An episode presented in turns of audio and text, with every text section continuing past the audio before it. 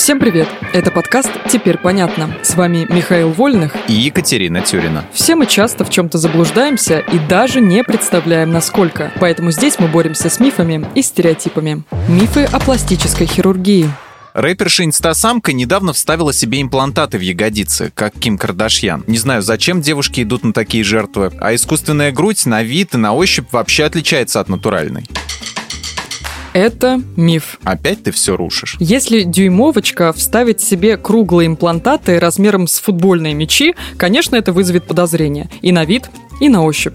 Но адекватный пластический хирург не допустит этого. Он подберет имплантаты под пропорции и формы человека. Сами имплантаты, кстати, тоже не ощущаются как пакет с жидкостью внутри. Это раньше, в семидесятых, восьмидесятых годах двадцатого века, их делали из тонкого гладкого силикона и заполняли жидким силиконовым гелем или просто водно-солевым раствором. Такие имплантаты быстро изнашивались, могли сдвинуться с нужного места и даже иногда булькали при ходьбе. Ага, то есть если идешь с девушкой и от нее исходит бульканье, это не значит, что она выпила много воды, это значит, что у нее силиконовая грудь. Ну, если ты будешь встречаться с женщиной, рожденной где-то в пятидесятых годах прошлого столетия, то да, такая вероятность есть, потому что современные имплантаты – это уже пятое поколение. Их оболочка состоит из нескольких прочных и эластичных полимерных слоев, которые не пропускают содержимое и выдерживают нагрузку до пятисот килограммов. Они наполнены гелем специальной консистенции, что делает их неотличимыми от тканей молочных желез на ощупь. Проходит период реабилитации, и девушка может не почувствовать, что это имплантаты. Хорошо, если девушка сделает себе грудь, правда, что после ее увеличения активный спорт противопоказан?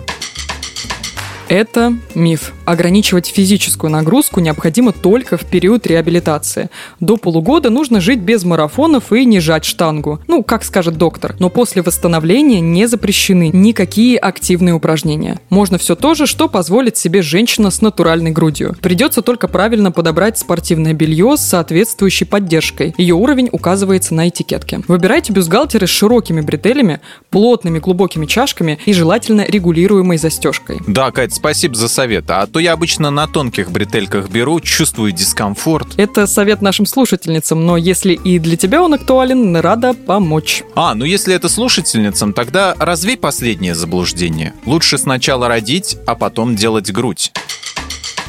Это миф. Если беременность планируется не ранее, чем через год после мамопластики, то все будет в порядке. Актуальные технологии позволяют выполнить операцию практически не травмируя железу, и лактация не нарушается. Имплантат может быть установлен непосредственно под молочную железу или под грудную мышцу. Если девушка планирует рожать, то имплантат находится под грудной мышцей, то есть железистая ткань и молочные протоки не затрагиваются. Также материалы, из которых делают современные имплантаты, исключают токсические, аллергические или еще какие-либо воздействия на здоровье ребенка. Это подтвердили специально проведенные исследования. Теперь понятно. Как у вас все сложно. Хорошо, что я не родился женщиной. А если бы родился, сделал бы себе искусственную грудь? Да.